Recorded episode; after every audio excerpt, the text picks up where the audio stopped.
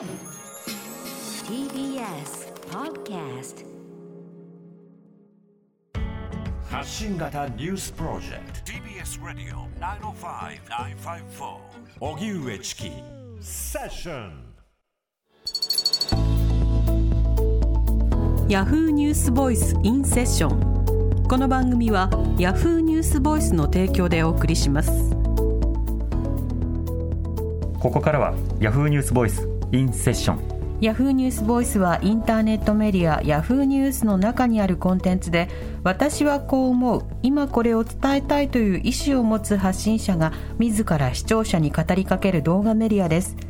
今回ヤフーニュースボイスと荻上チキセッションがコラボしてインターネット動画とラジオの2つのメディアで配信放送それがヤフーニュースボイスインセッションです。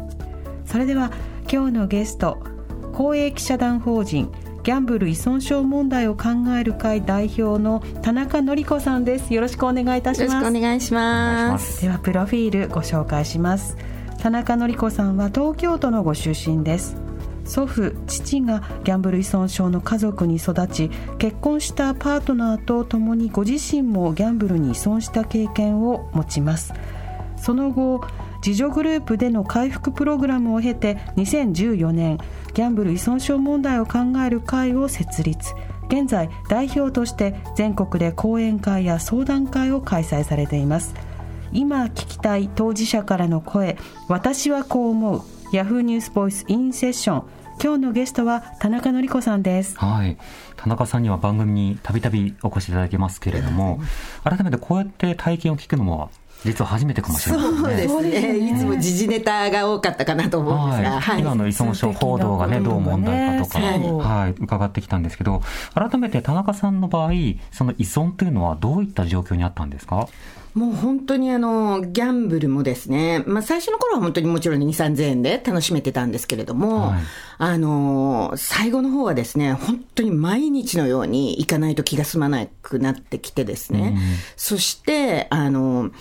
金額がですね、もう一レースで、あの、私ハマってたの協定なんですけど、はい一レースで30万ぐらい使うようになって、そうすると1日でもう最高200万使ったんですね。はいでもだんだんだんだんそのぐらいやらないと、こう満足できないようになっていって、あの、本当にこう自分がどうなっちゃったというか、あの、本当に借金でとにかく苦しかったっていう感じですね。うんしかもあの、お一方だけで、ご自身だけで依存していたわけではなくて、夫婦で依存状態にあったんですか？そうなんです。で、もともと教えてもらったのが夫だったので、はいあの、夫が協定好きで、それで連れてってもらって、私も協定面白いって思ったのと、あと何よりも、あの場が私にとってのすごく居心地のいい場所になったんですね。それで本当に協定上が好きになって、あの、行くようになって、そしてでも、夫の方がですね、私よりももっとかける人だったので、なんか、私もこう、煽られちゃったというか、まあ、こんくらい、あの、負けてても、バンと勝てばいいんだな、みたいな、だんだんだんだん思考がおかしくなっていきましたね。うん、なるほど。後で勝てばいいじゃないか、取り返せばいいじゃないかってなるギャンブルで負けた金はギャンブルで取り戻すって、今思えば変ですけれども、あの頃はその脅迫観念にとらわれてましたね。うんその後、あの、医療や様々な専門家につながったのはどんなタイミングだったんですか？あのーまさにですね、私がその夫と結婚して、あのー出産してっていうことで、年子だったので、結構3年間ぐらい、もうそれどころじゃない日々が続いたんですね。なので、まあ、いつも一緒にギャンブル行ってたので、夫も当然、こんな忙しいし、辞めてるんだろうなと思ってたところに、あの、夫の借金が230万ぐらい出てきたんですね。はいで、その時に下の子がこう2歳で、本当に、あ、子供ができてもこの人ってやめられないんだっていうふうに思った時に、うちってどうなっちゃうんだろうと思って、もう本当に絶望ですよね。と恐怖それで、あの、まあ、私がですね、あの、一緒に通勤してたんですけど、はい電車の中で、本当にあんたねって、バカは死ななきゃ治んないって言うんだけど、ギャンブル、もう、ね、やめられないんだったら、もう死んでほしいぐらいのことを罵倒したんですね。はいそしたら、本当に俺病気なんだと。本当に死ななきゃ治んないと。助けてくれって言って、満員電車の中で泣いたんです。それで、もうこれは尋常じゃないと思って、そこでネットで検索して、当時はまだギャンブル依存症なんて言葉もなかったので、18年前なので、はいそこで検索したときに、たった一件だけブログに書いてあったんですね。うちの夫ギャンブル依存症と診断されたっていうふうに書いてあって、これだと思って、しかもその病院名まで書いてあって、それがたまたまうちの近所だったんです。ほうそれで、ここに行ってみようって言った時に、うちの夫も、ぜひ行こうっていうふうになって、そこでギャンブル依存症って診断されたんです。んその時に、あの、自助グループ行きなさいとか、はいまあ、今やってるようなことをこう、教えてもらって、でもなんかすごくね、ほっとしたんですよね。うん、あの、今まで起こっていた、うちの夫婦に起こっていた不可解な出来事。はいあの、本当に子供のことも愛していたし、うちの夫も、あの、まあ、すごく優しい人で、私にこう、声を荒げたことなんか全くなかったし、あの、仕事もすごく一生懸命やる人だったし、あの、稼ぎも決して悪くない人だったんですね。なのになんでこんなことが起きるんだろうと思ってたことが、あ、病気なんだって。だったら、なんかこう、望みはあるなっていうふうに思えたんですよね。うん。その治療と、それから回復のプロセスに入ってから、いわゆるそのスリップや再発というのはあったんですか？あの、さすがにですね、ギャンブルはもうダメだっていうことが分かったんですけど、私の場合は、その依存症のことを学べば学ぶほど、あの、夫のギャンブルの尻拭いをしてきたこととか、あと私、ご紹介にもあったように、おじいちゃんも父親もギャンブル依存症で、あの、父はあの、ギャンブルで会社の金を横領して、クビになっていて、はいで、母が実家に戻ってきたんですけど、実家のおじいちゃんもギャンブル依存症だったっていうことで、ものすっごい貧乏だったんですね。で、本当にこう貧乏で、みすぼらしくて、家もボロボロで汚らしい家だったんですよ。っていうことで、こう、中学の頃とかすごいこう、いじめを受けたりっていうことがあって、はいで、あと、親からも、お前がいると金がかかってしょうがないっていうふうにずっと言われてたので、なんで生きているのかなとか、なんで私って生まれたのかなっていうことがずっと不思議だったんですね。うんで、そういうことのなんかからくりが解けてって、あ、うちってギャンブル依存症の家だったんだとか、そういうことが分かったときに、もう現実が受け止められなかったことと、悔しかった。はい過去の間違いがあまりにも悔しくて、あと私がこうなったのは、あの親たちのせいじゃないかみたいな気持ちになってしまって、もう本当に考えることが止められなくなって、そこからもう、今度は買い物依存になっちゃったんですね。はいクロスアディクションで。うんうんそこが本当の地獄の始まりでした。うんクロスアディクション、要はその複数の対象にその依存先が移っていってしまうはいということですよね。はい、まさにそうです。うん、そうするとまた消費を続けることになるので、経済的にも苦労しますし、またそのことでいさかいなども起きてしまうということになるんですか？あのもう本当に私の買い物依存症は家族の誰も知らなかったと思います、当時。で、本当にあの、こっそりですね、ダブルワーク、トリプルワークをしたり、うん。あと、あの、買ったものをすぐに売り飛ばしたりとか、はいはいそういうことをやってぐるぐる回してたんですけど、あの、す本当にまた買い物依存の方も最後には月80万支払うようになったんですね。うん。で、それを回すことにもう必死になっていました。そして、もうそれが3年間続いた時に、とにかく買い物をやめて、この借金を返さないとどうにもならないっていうふうになって、今度はその借金を返すっていうことで、あの、当時のヤフーオークションですよね、はいまさに。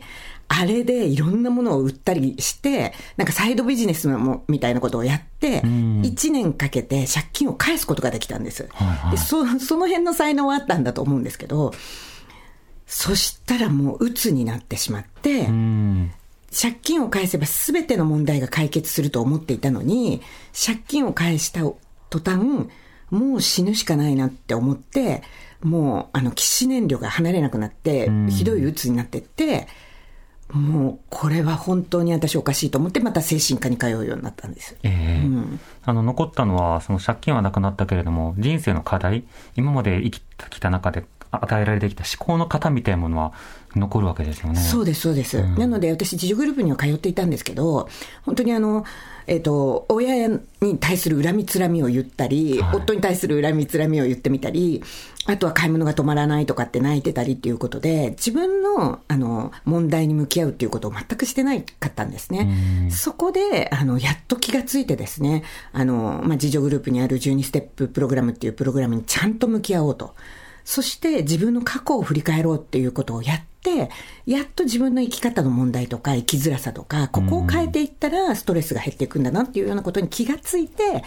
あの、依存を止めることができたんです。で、そこからはスリップせずに、あの、ずっと来てます。なるほど。うんちなみに当時、買い物依存の対象だったのは、特に何を買ってたんですか？ブランド物ですね。ああ、バッグとバか。ッグとか、洋服とか、はいはいだからエルメスのバーキンとかケリーバッグとか、そんなもの買ってましたね。単価が高いもの。そうですうんね。で、使ってやったぞっていうような感覚。そうですね。一回、あの、PTA の保護者会に持って行って、見せびらかしてすぐ売る、みたいなことをやってました。うーん、なるほど。そうしたことを繰り返しながら、あ一旦、じゃあ医療にまたつながって、はい医療グループの中でも、まあ、12ステップなど、つまり一個一個自分の問題をこう見直していくプロセスなどを行って、はいそれでだんだん落ち着いたり、回復していったりはしたんでしょうか？そうですね。本当に私は共依存が問題なんだなっていうことに気がついて、自分がこう共依存にはまっていくパターンみたいなものが分かっていったときに、あ、それが、あの、やりがいだと思っていたり、生きがいだと思っていたけれども、そこが自分を苦しめてるんだっていうことに気づけて、そこを改善していく努力をしていったことで、すこう生き方が楽になっていった感じですね。うんもしかしたら自分依存かもなっていう、そうしたようなことを気づくためのリストのようなものというのはあるんでしょうか？あの、特にその投資家なんかの人たちに、こう、リストっていうことはまだできてないと思うんですけど、まあ、私が個人的に思うのには、やっぱり、あの、借金を繰り返してまでやるようになったら、それはもう、依存状態であり、診断がつくかどうかはわからないですけども、絶対にもう自分を苦しめている状態なので、誰かに相談した方が、まあ、誰かにって言っても、本当にあの、そこのファーストコンタクトも重要なので、あの、依存症かもということで、自助グループとか、我々のような民間団体とか、精神保健福祉センターとか、専門医とか、そういったところにも相談していただきたいなと、あの、本当に専門医に行ってほしいなっていうふうに思います。うん